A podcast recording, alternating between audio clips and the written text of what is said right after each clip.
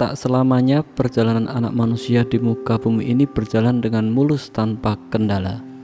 Pergaulan seorang yang mungkin mereka sedang berada di jalan yang tidak mereka kehendaki. Itulah novel monolog hujan. Menggapai solusi dari sebuah ketakberdayaan dan keterpurukan.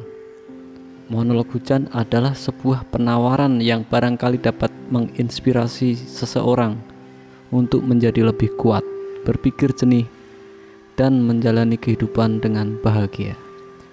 Kalau toh riak-riak kehidupan itu hadir, bukankah manusia mempunyai Tuhan, Sang Pencipta, yang setiap saat akan menolong dan menyayangi umatnya? Pun kehadiran peristiwa alam yang kadangkala kehadirannya tak diinginkan sekaligus, tak sedikit yang merindukan kehadirannya, yakni hujan. Peristiwa hujan bagi tokoh utama dalam monolog hujan, Pak datangnya seorang kekasih yang setiap saat dirindukan kehadirannya.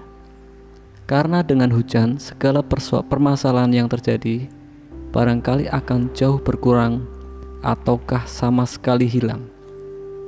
Novel ini menawarkan upaya bermanfaat segala nikmat Allah Semuanya bergantung pada kita.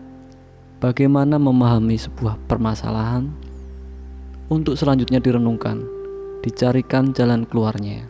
Ya, monolog hujan adalah pengalaman yang barangkali boleh dikatakan sebagai sikap cerdas dalam menghadapi hal-hal yang tidak diinginkan.